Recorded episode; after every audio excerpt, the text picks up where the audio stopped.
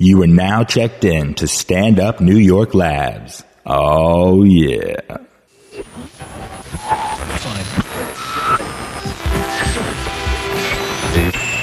Very serious.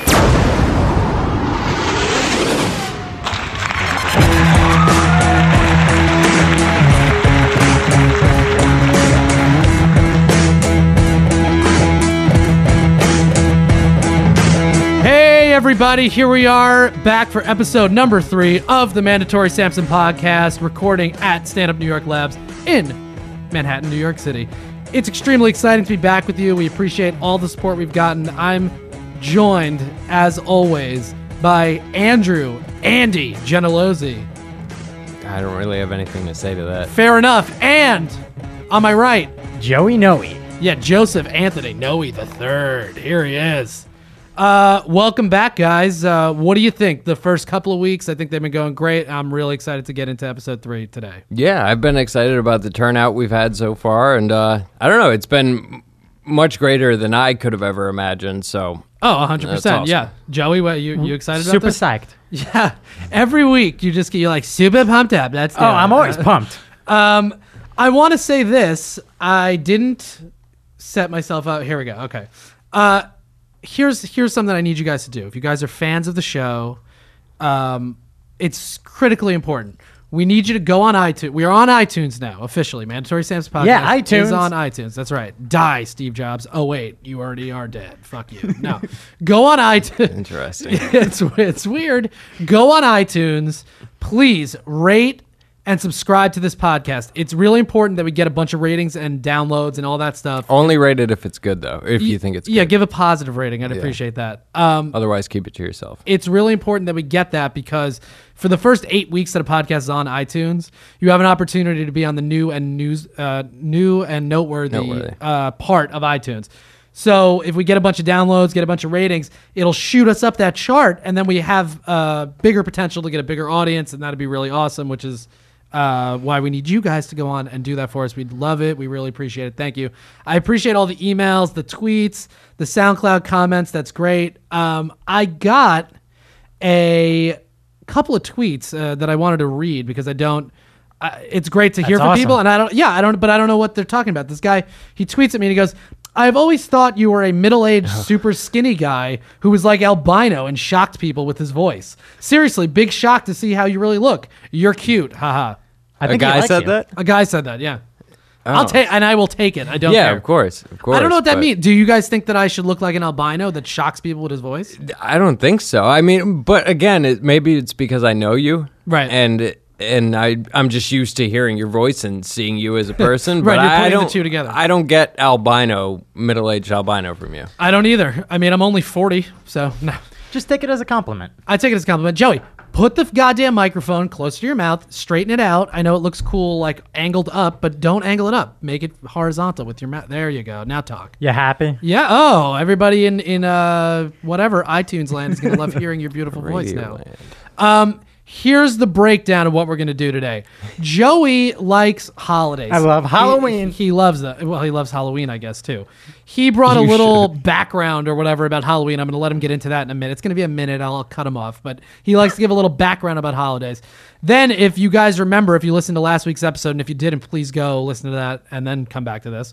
We uh, Andy brought an article about this guy John Coleman, who is a fierce climate change denier. He says it's a hoax. Yeah, it's the he biggest scam in the world, and he uh, was the guy that started the Weather Channel.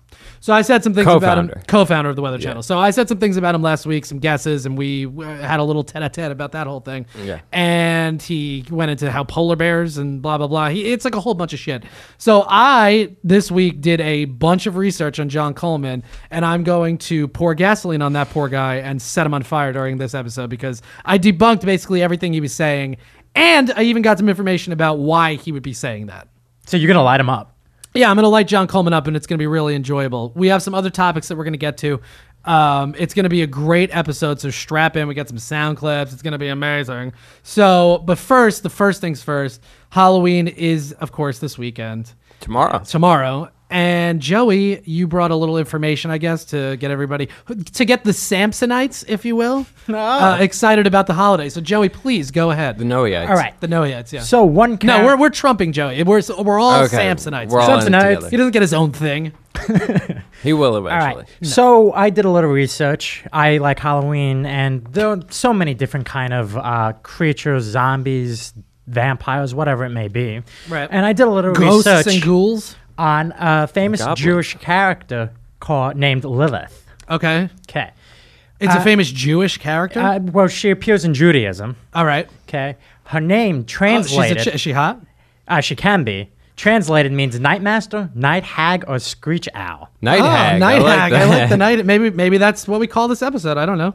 The first images uh, of her are from the sixth and sixth century, uh, sixth century Right. on bowls and uh, different like amulets. Okay, I like the word amulets. I gotta s- Yeah. say. Absolutely. So, in, in a few hundred years after she appeared, she became known to be known as Adam's first wife. According to Jewish law, she was created at the same time and earth as Adam. Okay. This is interesting. But what about Eve? Well, I was going to say that Eve was from Adam's rib. So the story goes that Adam and Lilith were Lilith is from. Adam's dick. No, right? That's no. where it goes. Great job, Joey. That's a lot of good reason. Oh, God, I'm sorry. So they were seen as equals. Well, eventually, Interesting. Lilith. So, so wait. I, I'm going to let you continue, but Yeah. I, but I just want to break this down. So Adam has not only Eve, but he also has Lilith.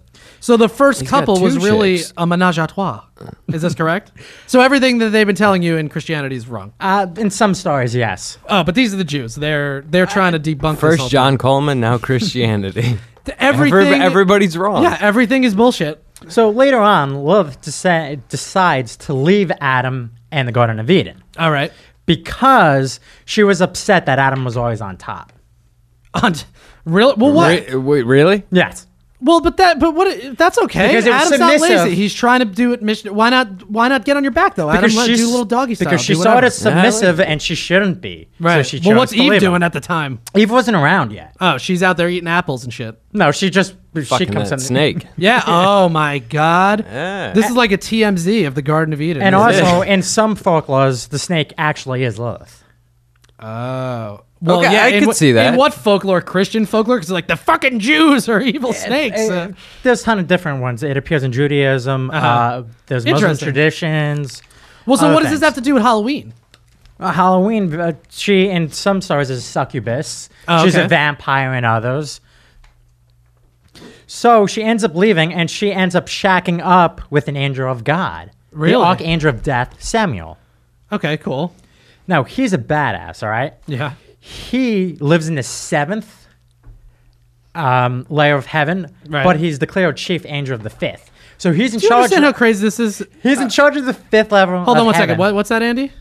Go ahead. Just what's the matter? Can you hear my mic? You can hear it, right? I can hear you coming through. Why? You're not coming through on the recording? No, I just it doesn't. uh Oh, maybe it's just the the thing. I'll raise your your mic. How's that? Your headphones are getting raised right now. A little bit better. A little bit better. Yeah, no, that's better. All right, There thank go. you. Okay. Sorry. All right. You know what, Joey? Uh, cool. Where are they getting? uh, Okay, so he's he's named the uh, chief captain of the Fifth Infantry in Level Seven of Heaven. No, no, no. He hangs out in eleven Uh huh. How much more you got on this? I, I feel like uh, I've had enough almost. Okay, that's fine. Yeah. Uh, one interesting thing was uh, there was an author named Michael F. Ford. Yeah. He wrote, uh, known for the foundations of the Lucifer path. Yeah. He came up with something known as a uh, Lucian chil- uh, Trinity, Yeah. consisting of herself, Samael, and Cain. And in some stories, Lilith is actually the mother of Cain. Oh, okay, that's And interesting. Okay, yeah, Very good. Okay, well, so there you go. Uh, A little bit of background on whatever that was about. Good job, Good. Joey. So, and everybody, so any the point is enjoy Halloween. Yes, Yeah, have fun. uh, yeah, absolutely. Joey loves it. What are you going? Uh, what are you dressing up as, Joey? Anonymous. You're gonna. Oh, you got like a Guy Fawkes mask. Yes, I do. Oh, Is wow, that the okay. name of that mask? Yeah, That they Yes. wear? Yes. What What is that? That's from. Um, forget it was some kind V of like for re- Vendetta? Yeah, exactly. But it was like, but that was a movie about the rebellion. Yeah, that whole Yeah, story is okay. real, and that's why they've uh, taken that. Okay, that's Mr. cool. Guy Fawkes. Yeah. What are you doing for Halloween, Joey? Um, I'm going to be at my friend's place. We're going to Okay. have a little shindig. Awesome. Very cool, and it's even cooler that you called it a shindig. Yeah. Now here's the thing: we're gonna get up. First one, I said. Here's the thing: we're gonna get started uh, with a quick quick uh, Ebola thing because I know Joey's been chomping at the bit to talk about Ebola this whole time. Yeah. Me and Andy both had the same story actually, so we're just gonna get into it or like the same idea. Yeah. So we're gonna do that, and then you know the real main event is gonna be uh, getting into the John Coleman thing. But uh, I'll throw it over to Andy. What what what did you bring to the table on Ebola today? Um, I like like Chris said, we basically both had the same story in that um, I guess in the U.S. Um, in different states, everybody is just kind of uh, playing fast and loose with the rules about how to quarantine people. Right. And um, Which is good when you're dealing with the goddamn modern black plague. Let's- Exactly. let's yeah, like that's a good thing. Let's uh let's make sure there's not one strict like government way of doing things. Right. Let's just let, you know, states decide how they want to do it. But basically, um it's just been like in New York, obviously that doctor uh got sick after or started showing symptoms after coming back from West Africa and uh, dealing with all the cases. And um, so basically, it's saying some states, such as New York and New Jersey, have gone as far as quarantining all healthy people returning from working with Ebola patients in West Africa. Others, such as Virginia and Maryland, said they will monitor returning healthcare workers and only quarantine those who had unprotected contact with uh, patients. Right. Well, and guess what? If you had unprotected uh, contact with patients, you shouldn't be allowed back. Yeah, exactly. Sorry, stay in fucking Africa for 20 days. Like, what are you doing? Why, why would you have unprotected contact with them? Are Right. you, are you insane? And me and you had this conversation a couple days ago about um, basically.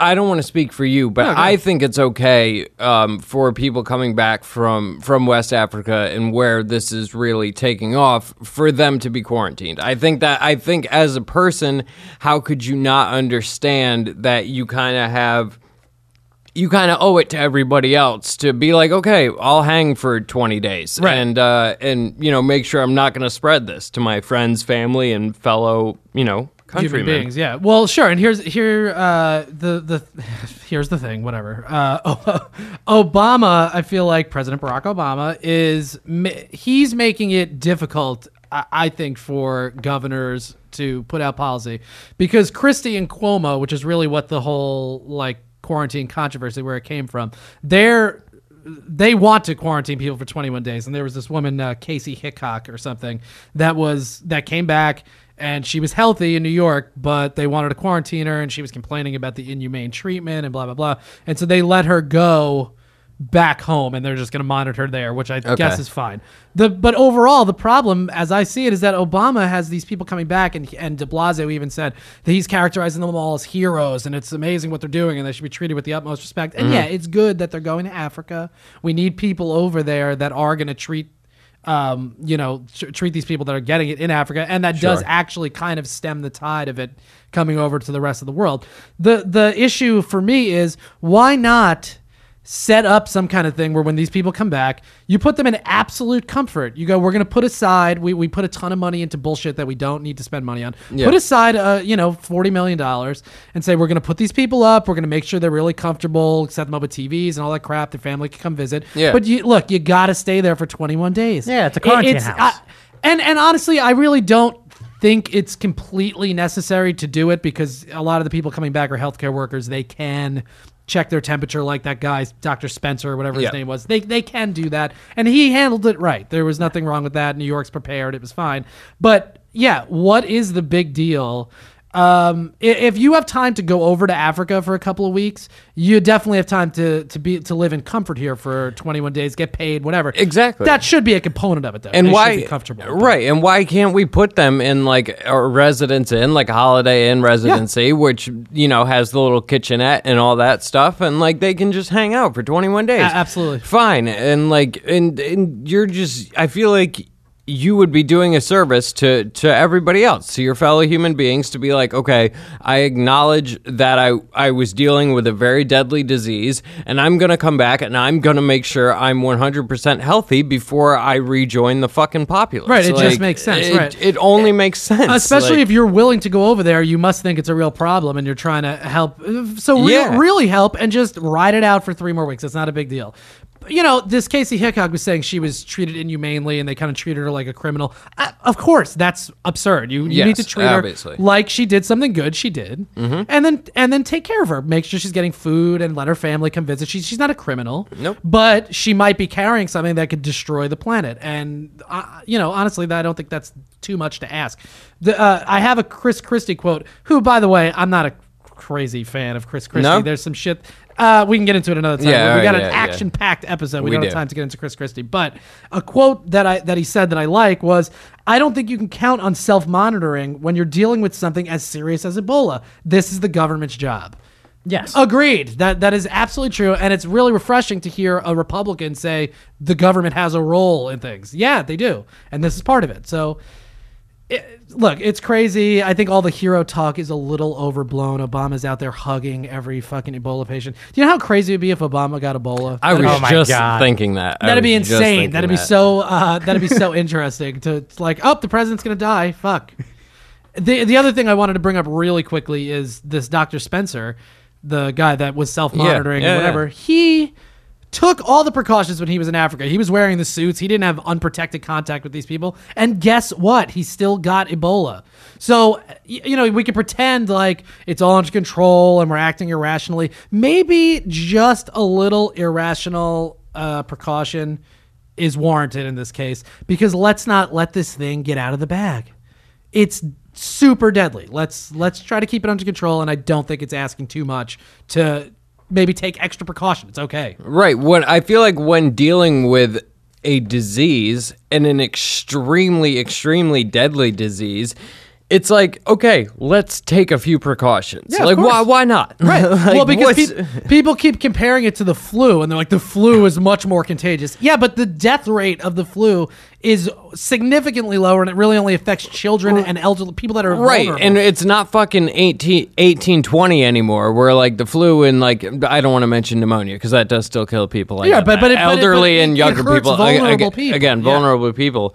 But yeah, let's not act like this isn't as big of a deal as it is. Ebola has been killing people for a long fucking time, and Absolutely. and at a very strong rate. So let's not pretend like it is the flu because it's not. No, uh, of course. And on top of that, people are, you know, uh, the CDC or a couple of different people came out articles I read that are saying the bi- the easiest way to stop it is to try to stop it in Africa, and it's important. We don't want to deter sense. people from going over there. It does make sense, but let but let's also not pretend in America here that we fucking care that much about what's going on in Africa. Africa's been in turmoil for forever. What the past thirty years, probably, Well, lo- maybe even more than longer that. Yeah, thousands way longer. You know, that, Africa's yeah. been a, a a big problem. Let's not act now like the only thing Americans care about is the fucking lives of Africans. If you really care about that, it's like get rid of your cell phone because they're in the gr- you know you get little. Africans. You know why we care about it now? Is because it's affecting people in America. Oh, absolutely. That- the first three that's weeks of this the thing, only nobody here got it right. Of course. Yeah. So anyway, so that that's my piece on uh, on Ebola. Just relax, and I and I wish Obama would just say, "Look, I'm sorry. It's you know it's something we need to take care of, and I'm not I'm not willing to risk anybody else in America getting it. Yes. People should still go over there, but just know on your way back you're going to get a nice three week vacation courtesy of Uncle Sam. Yeah, So Jesus it. Christ, man, just take it. Yeah. Yeah. What What are you doing? Go take a break. dude. I, I'll I would take that three week break in a second. Yeah. Well. I, I do love working here, John. uh, John, don't And I hate don't take go- that the wrong I hate way. going to Ebola ridden Africa. Uh, Joey, go ahead. See, I'm in the stance that anyone who comes back from that area, even if they haven't had contact with a confirmed case, should still be put in quarantine. Well, no, that's because why crazy. risk it? Yeah, because that's crazy. Because if they haven't had any contact with the fight, now now you're just putting everybody from Africa in jail. No, no, It's no. weird. But but but the issue is the the amount of time that it takes to incubate. Yeah, it's 21 days. That's why the three week thing. But that's if you had con- again. It, it's rare that you're gonna get it, but if you're standing next to somebody with it, your odds of getting it are way higher than mine. Because I'm nowhere near anybody with Ebola, and I'd rather not be. Yep. All right, so great. That's we just solved that problem. So everybody, don't worry about Ebola. We got it under control. Here we go. This is the. I'm very excited about this. I I sit down on uh, Wednesday nights. I do whatever I'm doing. I, I actually finished up doing the Weed News graphics last night. Please go check out the Weed News, theweednews.com. Check it out, please. Uh, came out really well. So I finished that up around 10 o'clock. I hung out with my girlfriend for a little bit. We ate, hung out. And then I sat down to do my notes for the Mandatory Sampson podcast. And of course, we got into the John Coleman thing last week, and I, I. Not gonna lie to you, I did a look, quite a bit of research on this guy. You did. And yeah, and I feel really good about the information that I brought to the table today. I went and found a video of John Coleman talking to Megyn Kelly on Fox News. And I guess this is probably the video that sparked the article that you found, right? Yes, it is. Because this guy's been talking about this shit for a while, but Yep. now he was on uh, Megyn Kelly. So basically, here's what I'm going to do. I'm not going to give any background on anything. I'm going to let him talk, and as he talks, I'll pause the video and I can kind of interrupt him with facts and things that he probably wouldn't be, you know, happy about. And light so, him up. Yeah. Um, so here we go. This this opens up with like a couple of it's like a clip from Megyn Kelly. So of course she opens up with some Obama administration officials saying that climate change is dangerous and then they're gonna piss on it. So but anyway, so here we go. This is uh the Megyn Kelly interview and please enjoy. poverty, the proliferation of weapons of mass destruction. The reality is that climate change ranks right up there with every single one of them. No nation is immune. We know what we have to do to avoid irreparable harm. And for the sake of future generations, our generation must move toward a global compact to confront a changing climate while we still can. Well, that was Secretary of State John Kerry and most recently President Obama at a UN climate change summit. The administration hammering the message that man made climate change is one of mankind's greatest threats. But our next guest disagrees. John Coleman is the co founder of the Weather Channel, winner of the American Meteorological. That's a tough one. Meteorological Society's Award for Broadcast Meteorologist of the Year. And he has spent more than 60 years reporting on the weather. John, good to see you tonight. And so upset were you by the claims of man made global warming that you wrote a letter um, to the UCLA's Hammer Museum for their forum that was called Tackling Climate Change. And you said you don't have both sides represented. And I'm here to tell you that man made global climate change is a myth. How can you say that? I'm going to pause it right there, and here's why. Because last week when we spoke about it, you brought the guy up, and I was like, he must have, you know, uh, a lot of A lot of money, and all this stuff. And Yeah. we're going to get into who's backing him, like kind of who he's aligned with, and why he might be saying these things. He himself, I was wrong about that, does not have, I guess, like some fortune that he amassed. Yeah. But uh, obviously, he has to have some amount of money if he was able to like co-found the Weather Channel, right? So. I'd say it's it. It would be fair to say he has an interest in what he's saying. You know, Of he course, has a right. re- he has a reason. well, to be and he does, and I have. I have the information. I know you he's do. saying that, but he. Uh, but anyway, but just so so we're aware, he's not like that article I found that I mentioned last week. He's not like a hundred millionaire from No, the- no, he's not. But and I, and I didn't want to bring that up then. I knew that, but I Oh, just okay. kind of wanted to Yeah, let no, you that's fine. blow off steam, yeah, yeah, yeah. because I could see how much it got under your skin. I could see how angry you are right it got now. under my skin, and, and, And- you're, you'll find out as we keep going through that it really got under my right, skin. But go. anyway, but here, here we go, John Coleman. Keep talking, you goofy fuck. Well, it's very easy, but thank you for having me on your program. You know, a climate skeptic can rarely get on TV ever since Al Gore made it a plank of the Democratic Party. And they say you're And, uh, Looney Tunes if you don't believe with believe as he You does. bet.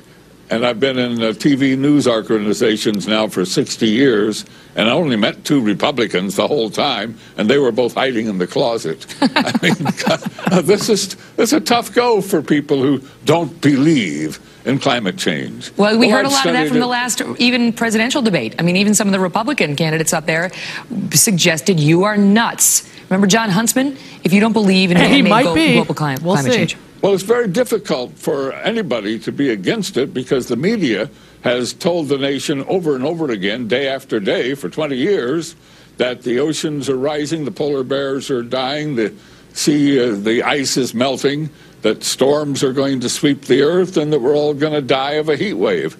I mean, this is an incredible, bad, bad science. What's your And, data to a the professor contrary? at UCLA named James Enstrom was very upset that the Hammer Museum Forum was going to not give both sides of the climate debate. So he suggested they should have Willie Soon from Harvard and me uh, join that debate. And of course, we were turned down. Well, I wrote a nice memo to the people at the uh, Hammer Museum, and uh, that got picked up by my friends at the Heartland Institute.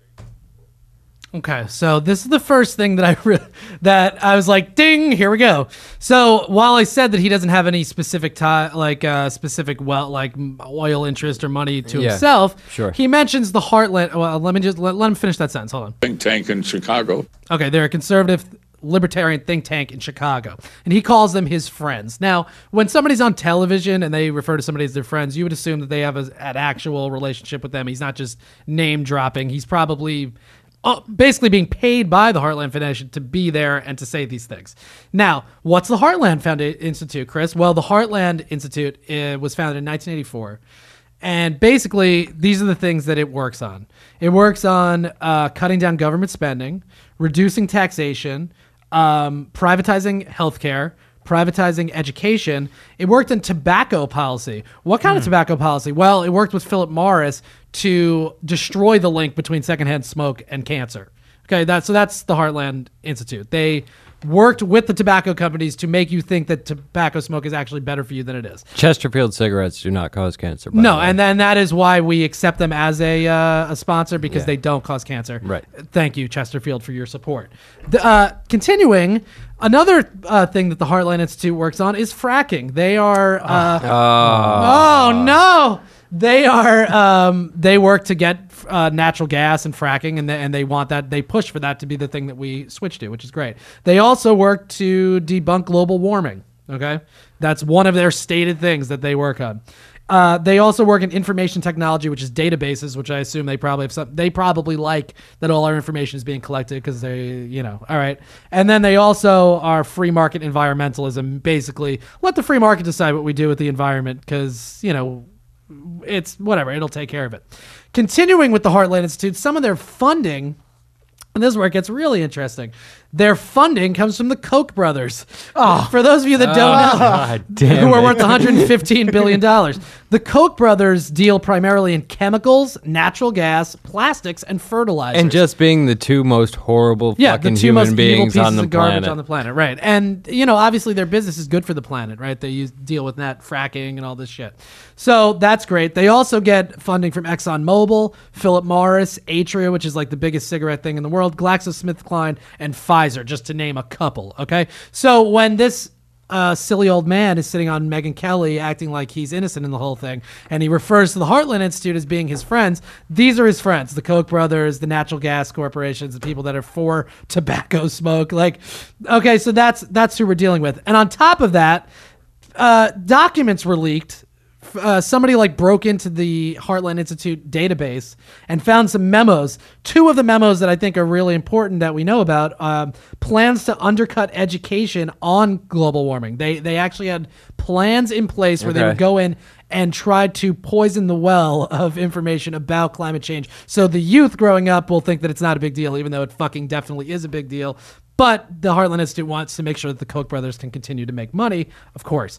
Uh, on top of that, they also have payments to climate skeptics, and they fund um, uh, opposition research. So they they find people that might be willing to be skeptics of climate change, and then they fund studies, and then the result of those studies obviously would be what they would want the studies to be. That Yeah, oh no, there's no yeah. problem here. But they're paying fucking scientists to tell you that climate change isn't real. So that's great.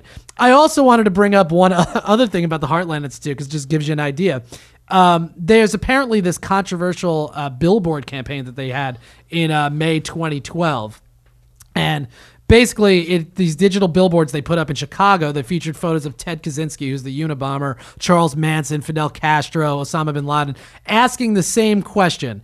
Uh, they said, I still believe in global warming. Do you? And basically, what the point of this was these guys. Um, are not scientists and they're all killers and whatever and they think global warming is real how could you possibly do that so that's that's the, yeah it's insane That's right Why did they choose the Unabomber? because he's a Uh, cra- he like I get, I get that he was crazy because he was a but, uh, liberal. oh, because he, was went a liberal. crazy potentially because of the LSD shit at Harvard. Yeah, it's true. And so, oh, this fucking lefty drug addict who believes in climate change. You know, what they do is they try to put out such a uh, crazy volume of things, and then they just have to like connect the dots. But they're responsible for all those little scattered dots being out there. So It's just funny that Boom. There you go. All right. Yeah. So his friends of the Heartland Foundation, they're the institute. They're very, very nice people.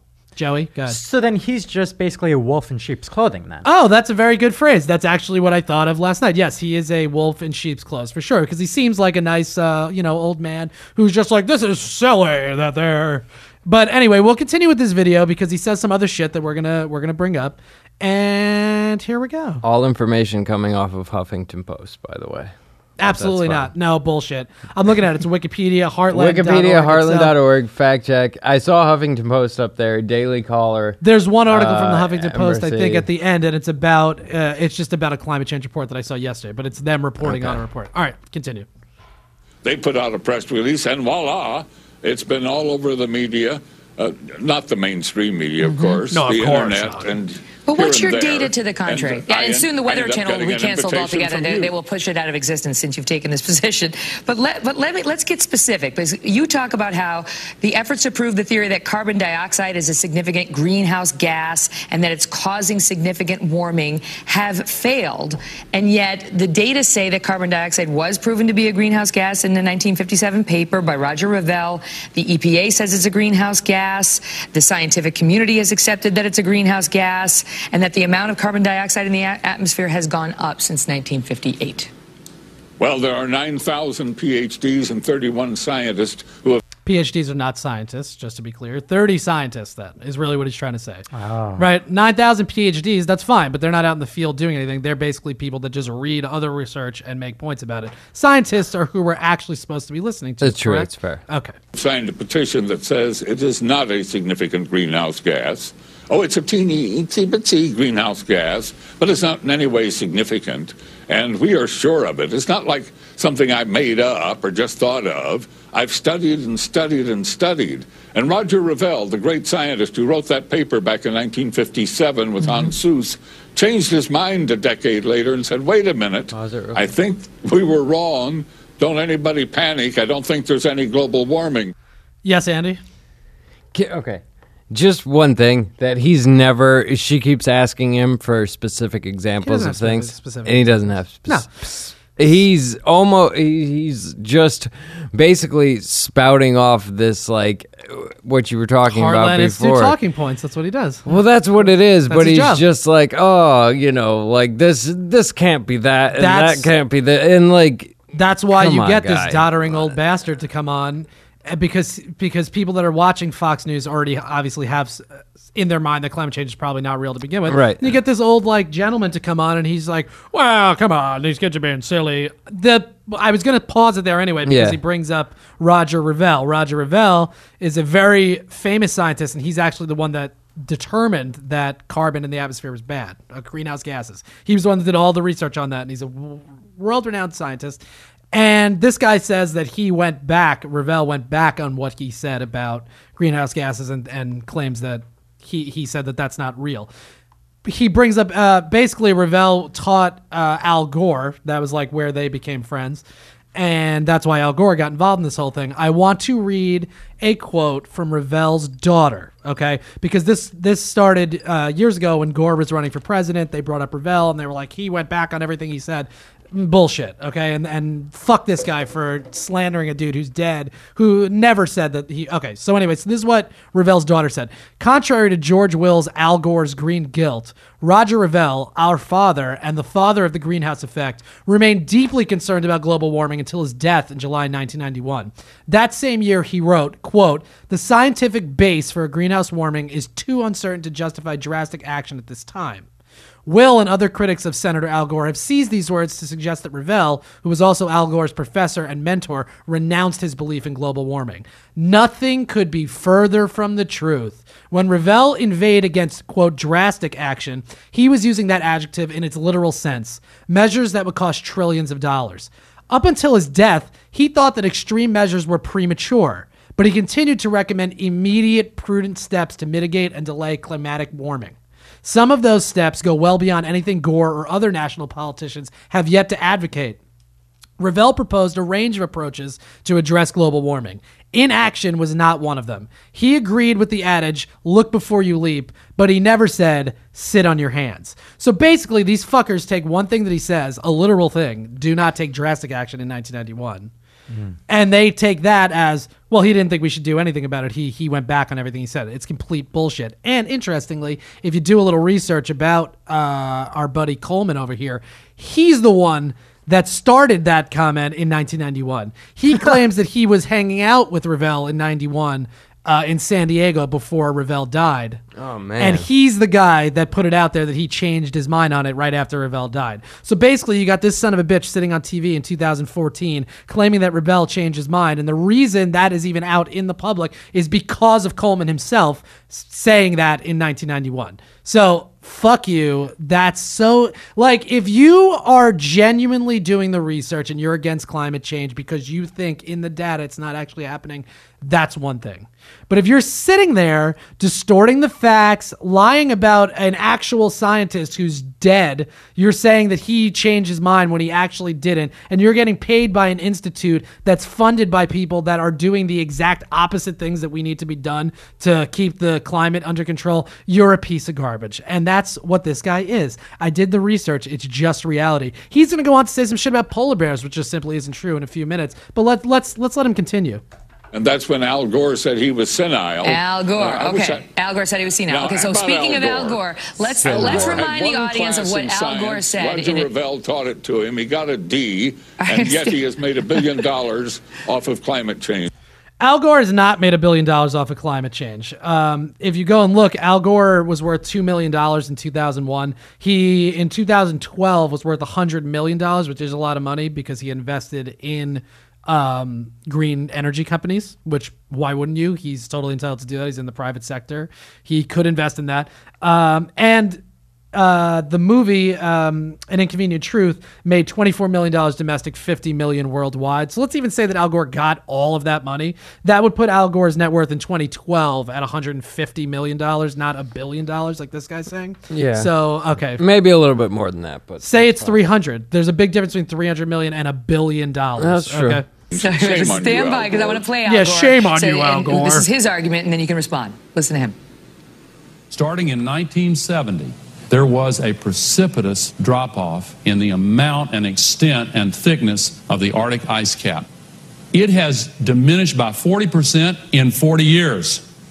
And there are now two major studies showing that within the next 50 to 70 years, in summertime, it will be completely gone. Your thoughts on that? Well, I would like to announce tonight to people who uh, are friends of Al Gore's that, whoops, he got that one wrong.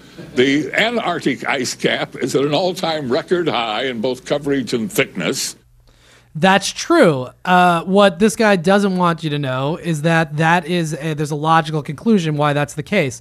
Uh, there's an article in the Washington Post uh, called "Climate Change is Getting Worse." So why is Antarctica's uh, sea ice expanding? Well, here's the answer: the southern annular mode uh, is what they refer to it as every year when the ice uh, melts and then expands. That's what it's called.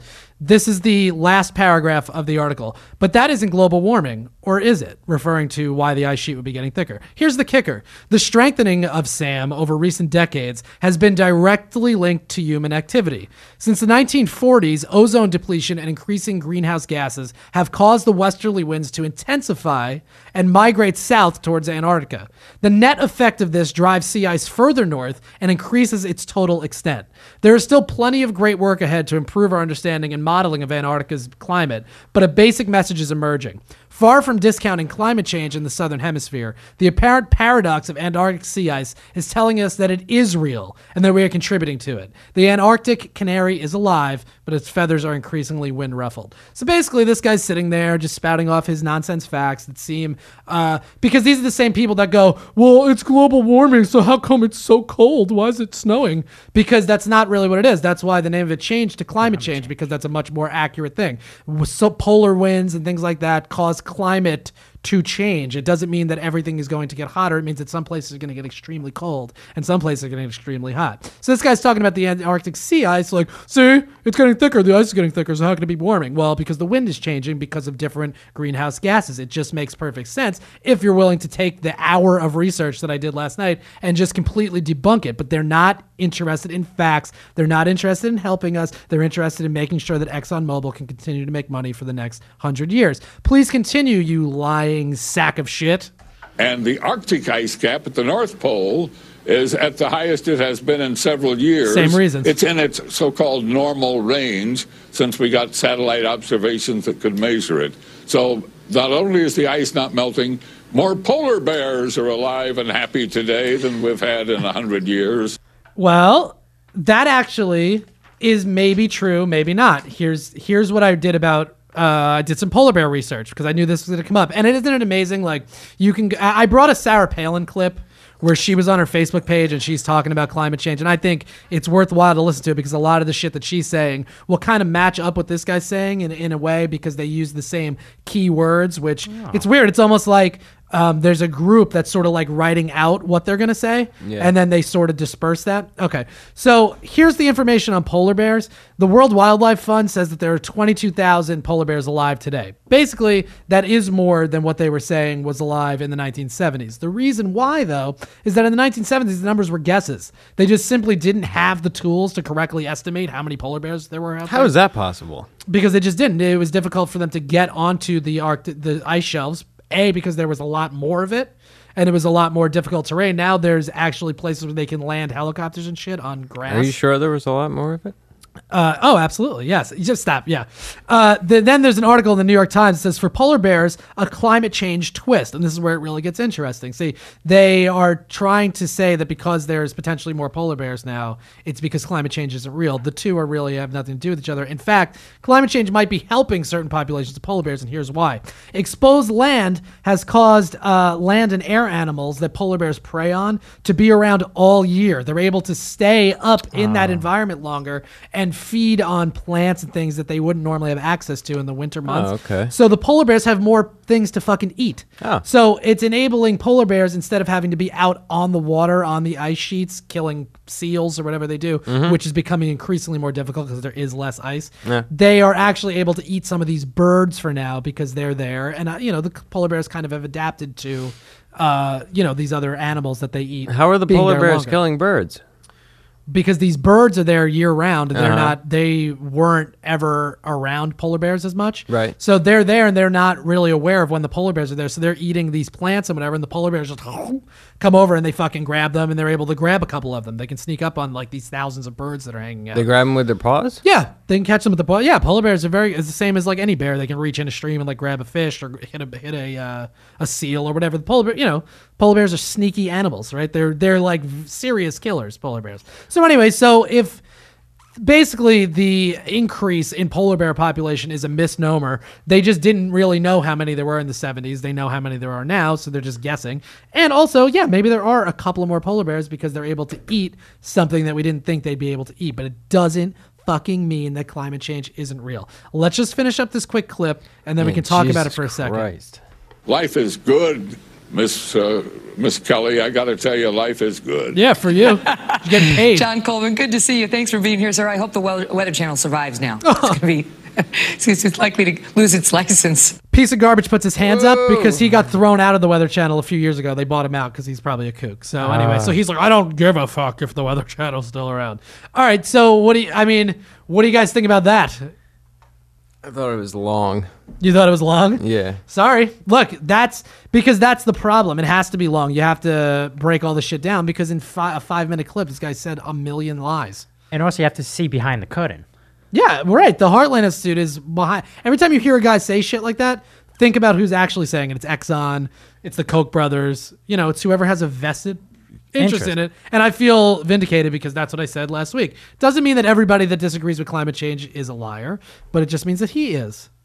Uh, that was long. We went about 40 something minutes there. I do have a clip of Sarah Palin. We don't have to listen to it. That's fine. It's basically the same stuff. But she's like, we need to focus on natural gas. Like, okay, you're getting paid by the same. All right, whatever. So that's that. If you have something to say about it, that's great. I feel good because I wanted to uh, shut that guy down. Joey, You look relieved. You got him. You let I him do. right I up. feel good. Yeah, I, I you did a got lot him. of research. I got him. Um, all right, so that I guess that's basically it for me. I don't really. I have some other topics later, but I don't think we're gonna have time to get to them. And Joey, you have a GamerGate update, I Ah, assume. yes, I do. All right, so Yeah. we'll we'll finish up with that. We'll finish up strong. Uh, Andy, you kind of have a follow up to something we talked about last week or week one. I don't remember. Uh, and what is that follow? Up? Yeah, it's it's kind of a follow up. Well, last week we were talking about um, the American girls who were going to uh, to join ISIS in uh, Syria and Right. stuff like that. And um, this isn't. I, I guess this isn't exactly a follow up to that, but um, there's been a lot of a lot of news coming out about how um, women were being treated over in these ISIS controlled states. And um, I I don't know. This is actually kind of hard to talk about, like the the interviews you you watch with these women. But basically, um, uh, hold on one sec. Okay. Yeah, I mean, it is kind of a follow up, though, because we were talking about these girls that were trying to go over there and join, and some of them got stopped before they get there. But if you have some information about girls that are actually got kidnapped or whatever, Well, or, basically, what it is is um, there's a story about this um, girl, this 19 year old girl. Her name is Yana, uh, J N A J A N A. I'm guessing it's Yana. Um, she was like about to graduate high school, and you know, had dreams like becoming a doctor, whatever. That's really minor, but um, she basically describes in this interview how the jihadis basically came and f- like demanded that members of the Yazidi religious minority convert to Islam. They basically demanded it. right, then those are the Kurds. That's that was Those are the Kurds. basically yes. why the United States got involved in the whole ISIS thing to begin with, because they had them like trapped on a mountain basically, and they were doing terrible things to them. And the Kurds, by the way, is who the United States really should be backing Yes. in all this because they are a, a, a Muslim population, but they're very um, cultured. They're very into Western thought, and they want to be part of the world. They don't want to uh, be extremists like these people are. They're democratic. I just basically I want because we talked about how we feel like a lot of people know about ISIS, but they don't. They might not know exactly what's going on over there. Right. And so I just want people to know this that basically this girl is telling her story about how they came into her village. Um, they basically gathered up all the villagers, stripped them of their jewelry, money, cell phones, everything, separated the men from the women, um, basically bust all the men uh, to the outskirts of town, killed every single one of them, shot all of them in basically this like fucking mass grave Right. and uh, and then basically separated the old women and like the children from like the women who were probably 15 to 30 basically the, the attractive age. women Right. Yeah. and um, and basically just put them all in like a house and uh, basically went through and fucking picked them like cattle and we're just like I'll take you you and you and Right. now you're my own Yeah. and it's fucking it's it's tough to talk about like it's it's awful and it's hard to imagine that things like this happen in in our modern world but it does happen and i just you know i i would hope people would know about this because it's fucking awful Yeah, it's absolutely something that's worth uh, hearing for sure. Because uh, even even in the hysteria on the news, where people are going off about ISIS and they're so terrible, and they are. Um, you know, we see the beheading videos, which are bad, but they Right. don't show the full thing. And right, the real reality is what they're doing to these groups of completely innocent people. I mean, not that the journalists are guilty in any way, but they are far like you can kind of even understand why they would hate those journalists because they're these foreigners coming onto their land and trying to expose what they're doing and whatever. right Um, these people are completely innocent, and I, and I think basically what you just said, they're bussing them out, they're separating them. It's the ISIS is very has a distinct Nazi vibe to what they're It doing. It does. It absolutely They're- does. They have no uh, moral compass. Nope. They are guided by we want to take over the world. Essentially, is what they want to do yes and uh, yeah, they're they're ruthless basically, and they are they are like Nazis, They- and I think that gets thrown around a lot, but they are specifically the the closest to what I think we've seen Nazism is since you know World War II. I, I 100% agree. And I was going to say the same thing. This is the closest thing we've seen to Nazism and how they conducted themselves. This is the closest thing because this is basically the, like, this is basically it. That's what they're doing. They're following those common practices of Right. dividing them up and just basically doing whatever they want and not.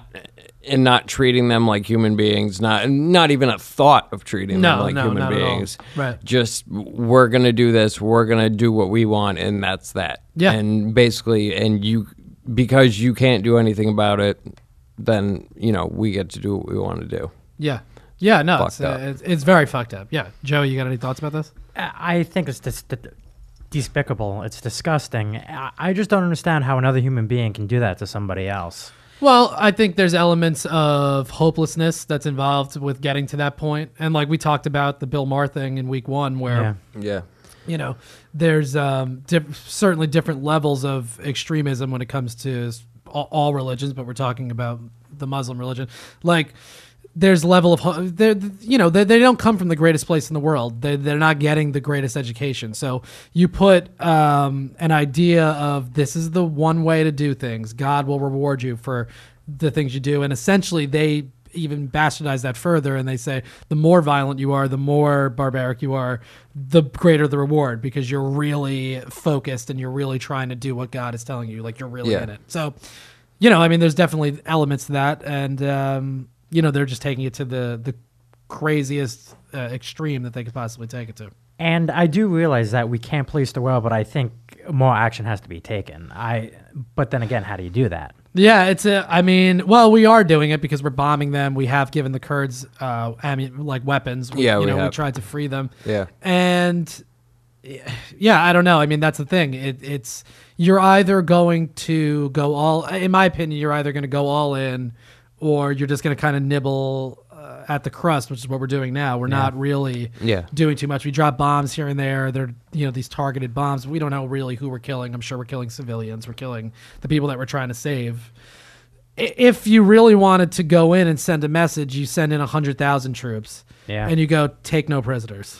But do you want Town by town. But then, do you feel like we Americans would be like, "Oh God, we're fucking doing this again"? Yeah, you can't do it. That's the thing. I That- mean, the, the- yeah. the- you know, because of the realities of Iraq and Afghanistan, we actually we- can't do it. If that shit didn't happen, I mean, if Iraq and Afghanistan didn't happen, this probably doesn't happen. because Yeah. there's Yeah, you can't this, play that game. This cesspool, this No, you can't vacuum, play right? that game. But they've stepped into the void of you know turmoil in the Middle East, which may or may not have been caused. Do you by what think we they did. think about that at all? who? uh, ISIS about the fact that um, maybe we're safe from an American an invasion of American troops because they probably don't want to play that game again. Yeah, I think so. I think they definitely. I mean that, and that's They have to be smart enough. Oh, the no doubt. leaders of it to think about that. no, no doubt about it. They they are smart enough. They because we in America, obviously, rightfully so. I think vilify Osama bin Laden. He's Hmm. a terrible person, but there's no denying he was a very very intelligent person. Uh, Right, you know, exactly, but yeah. probably a genius to be able to pull off the shit that he pulled off. Right. And so was Hitler. You know, it's like Hitler was a fucking awful piece of garbage, maybe the biggest of all time. Yeah. But he wasn't. He was not a dummy. No, and these people no are not dumb either. The ones that are leading the group, the ones that maybe are part of it, are not as educated, but they, yeah, they know. They know the realities. They're on Twitter. They they put out these videos. exactly, Like yeah. they're not disconnected with the modern world. They know enough about it that they know that yeah, the American public is probably not going to support. yeah, support a full scale invasion. They know that they could probably sucker us in by doing these uh, beheadings and things. But I did read an article actually uh, in the Times, I think, about kind of the realities of uh, captivity for James Foley and the people's heads they Yeah. off. The ones that whose governments, Italy, uh, Spain, the ones who were willing to pay them to get their journalists back, they, obviously they didn't cut their heads off. They were they left. The United States and England didn't pay, and that's why they cut their heads off because they couldn't get anything for them. Plus, they know that that looks good. They'll look at us. We'll cut your fucking heads off. You know, it's an intimidation thing. But It yeah, they, message. They know we can't go in there really, but we could. you know, Well, I don't that- uh, support it necessarily, but if you want to go in, you could go in with 100,000 troops, and in a week, the ISIS would no longer exist. That's just a reality. Well, that that's the other thing. Like, and I, I, oh, it's a tough one. it's, and I it- it's it- a tough it one. is a tough one because part of me likes the idea of listen, dude. This is fucking America, and if you guys, if you guys even want to talk about how you're gonna fucking invade America one day, good fucking luck. Absolutely, because yeah. you guys will be fucking crucified in the goddamn streets. Right. Like there are so many fucking, let alone the American soldiers who are out, you know, in fucking in the mix right now in the war, but the ones who are at home who are just like fucking probably chomping at the bit to get a shot at any of these Oh, ISIS doubt about dudes, like. Yes. Right, like, and but and who wouldn't want to see that that British piece of garbage ISIS guy that cuts the, their heads off? I'd love to see that guy get curb stomped. But Yeah. Mm-hmm. but you have to you know weigh the emotion, which I think is what got us into trouble to begin with. The emotion of 9-11, which is why Bin Laden wanted to do that to begin with. That's He a wa- really good point. He wanted Yeah. to bankrupt us. He want and he t- did a pretty good job so far. Yeah. He wanted to pull us into a war that he knew we probably couldn't win. And you know I, that's probably somewhat the strategy of ISIS. You know, it, it's a uh, like everything. It's super complicated. I'd li- I'd like to see them get killed, but it's you know it's probably not going to happen the way we want to see it happen, and it's probably not monetarily or logically a good idea to go in with a, a mass amount of troops, even though they are a, a super evil group. Right. And um and even though I feel like with ISIS because it is a much smaller group, Yeah, I feel like they're 10,000 they're kind of trying to suck us in to be like, come on, like you you know you can fucking squash it. Like there, there's that like evil fucking idea behind them to Oh, be yeah. like we can we can probably suck America back in because they have so much pride Right. and they feel like they can just stomp us out once and for all. Oh, no, and we, yeah. and w- we can drag this out into another fucking 10 year war that is basically just going to fucking bankrupt them and, and drain them morally like we've been doing for the past fucking 11. A- absolutely, and and you know I. I, I always go back to it about Iraq, the lessons we learned in Iraq, the way the Bush administration handled it, the way that we tortured people. I read an article in that article where they were talking about James Foley in captivity. Yeah. They were detailing that those guys got waterboarded, Yep. that they got tortured. but yeah, it's awful. But guess what? They were using CIA techniques that they learned from us Yep. when we were over there Yeah. uh, in Iraq and we were torturing people, and we still do in Guantanamo Bay. It's another thing we get into. But like they're using our moral failings against us now. we should have a uh, Gitmo episode. Yeah, absolutely. That Yeah. that fucking drives me insane. Yeah. Um, that's a ugh, that's Yeah. criminal what we're doing. Yeah. But anyway, but so yeah, a lot like when the United States loses its moral compass when it doesn't follow the rule of law, it gives people who we are supposedly better than a free shot. You know, they can do whatever they want and they can say, "Well, you did it." So we're just going to do that back to you. So, yeah, I mean that's fucked up and uh, I don't know. That's just going to keep going for a long time, I'm sure. Um, Joey, this one, this episode got a little heavy. I feel. Yeah, Yeah, it it did. did. We're, we're talking about climate change and the Nazis. It's it's going crazy. Yeah. Um, it's only going to get a little crazier. Not going to get a lot of listens on this episode. No, we definitely like. no. I think we are. I think I think uh, I think it's important that we talk about it. I think we're going to get listens for sure, and I I appreciate everybody that is sticking Yeah, around. thank to you, listen, guys. and, and thank you. Yeah. Um, Joey, we talked about GamerGate last week. Yes, we did. I still don't really fucking understand what's going on. with GamerGate. No, I don't either. I promised myself I was not going to do any research about it. I didn't. So anything that I know about GamerGate is going to come from you and whatever research you did. Do you have an update on GamerGate? Uh, yeah, I just have a little things. All right. Yeah. Why don't you let me know what's going on? Have you ever heard of the term of being doxxed? No. Uh, y- go- I, I have, but go ahead. Okay.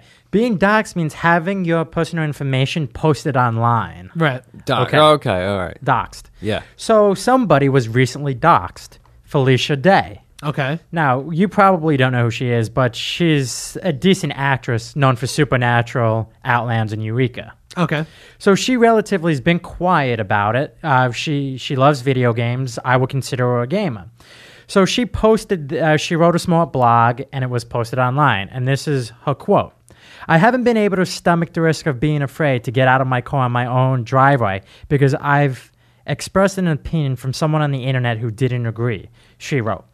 An hour after she wrote the blog containing that, Yeah. she was doxxed. Really? Yeah, so it pointed out that you had somebody go out of the way to find her information and post it online. Right. Just because she happened to, no matter what she said, to post that online. Yeah, I mean that, and that's fucked up. Uh, like, you really shouldn't put people's public information out. I mean, private information out there in the public. Like, that, that's not cool. I mean, even if you, you disagree with her, that's fine.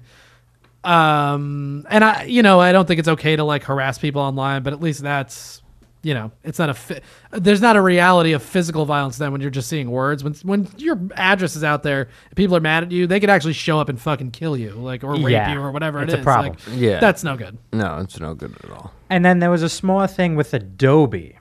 Okay. Okay. Uh, a big fan of Adobe. I use Adobe uh, Photoshop and Adobe After Effects and Adobe Premiere all the time. In Adobe Audition. Adobe Audition. Re- We're- recording this podcast. th- thank you, Adobe, for Yeah, uh, helping us do this. Yeah, Go ahead, Joey. you. What, what All happened right. with Adobe? Yeah, tell So us. what happened was there was a website you know as Gawker. Mm-hmm. Uh, Adobe w- was featured on Gawker, but isn't an uh, advertiser of the website. All right. So what, do you, what do you mean? Um, Well, like what, whether- I don't know what you mean if they're featured but they're not an advertisement. Uh, Gawker, for whatever reason, had the Adobe logo on their website. okay, So I don't know what context to, but it was up there. right. So um, they asked them, please remove this. And then they sent a tweet that Adobe stands against bullying.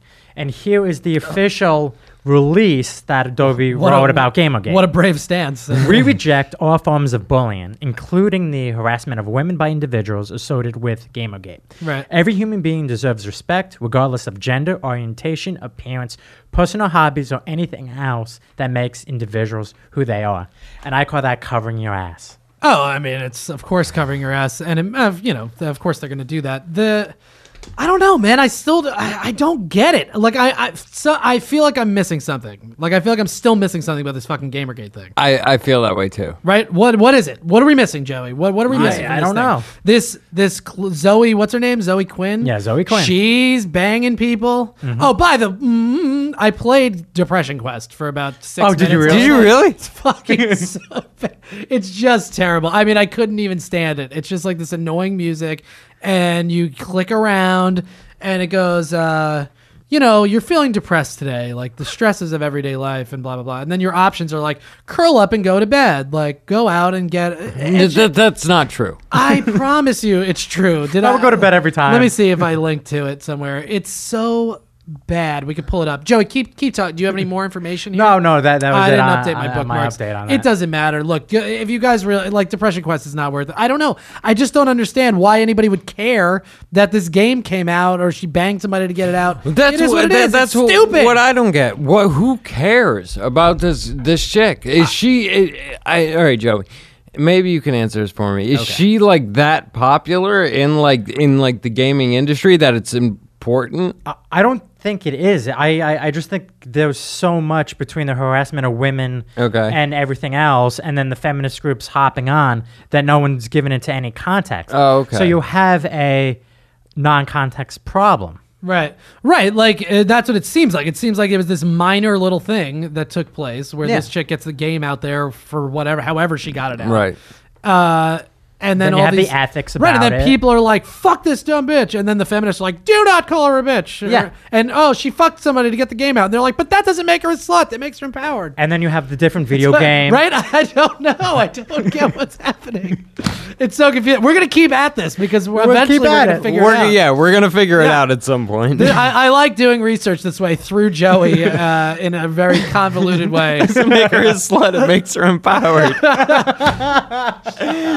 Why is she still depressed? we used to have a podcast that talked a lot about that, actually. Yeah, we did. Uh, I don't think I'm going to bring that up right now, but maybe No. another day. But yeah, there used to be a podcast on this network, but they uh, they've chosen to go their own way. Would you be interested in maybe doing a group uh, depression quest?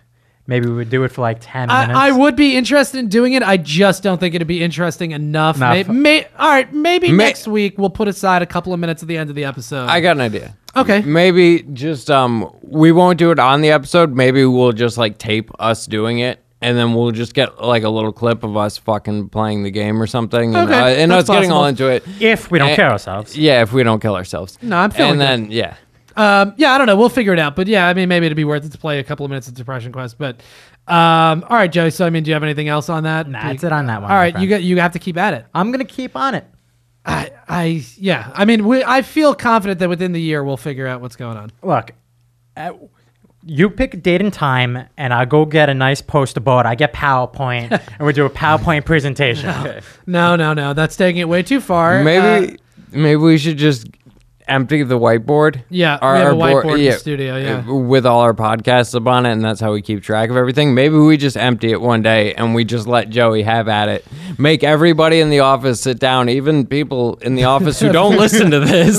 Just be like, listen, we're all gonna understand this once and for all. yeah, and that's get some it. get some thumbtacks and some string and a Yeah. map. Oh, look at your Pictures. Oh. Yeah. Oh, Joey's very excited about that. All right, well, good good work, Joey. Uh, stay on it.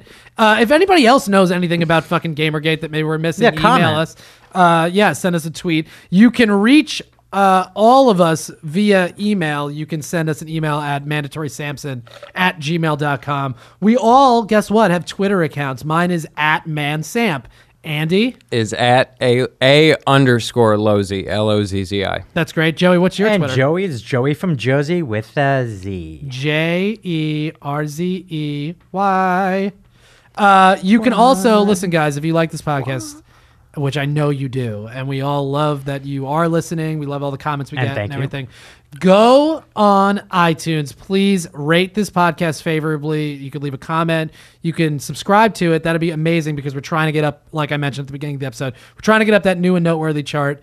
Uh, so we can really expand our, our audience without having to do Yeah. uh, much work. So that'd be fucking great. And the Uh, girl who uh, went to high school with the cannibal cop, like, send us a story or something. Like, talk to us. Yeah, what that. was that guy weird? Did he ever like lick your arm or do Yeah, anything? odd? like, tell Do you us have a about picture it. was he with just trying to like put salt on your hair once in a while? Um, please let us know this, about that. Parsley?